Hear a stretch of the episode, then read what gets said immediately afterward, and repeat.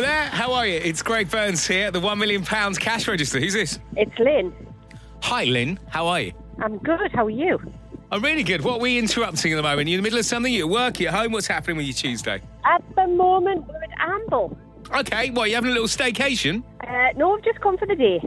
Okay, nice. Who are you with? Uh, I'm with my two daughters and my granddaughter. Right, well, say hello to them for us and let them I know will. that you might have uh, a bit of extra funds coming your way for a little bit of a treat for the family. Are you up for this? Certainly.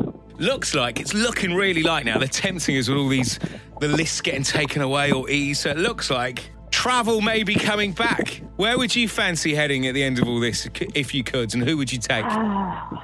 Definitely the Maldives. Oh, one of those villas on, on stilts. Oh, yes. Oh, how good do they Brilliant. look?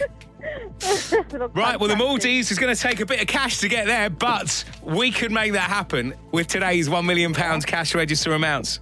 Give it to me. £55,555 and 55 pence.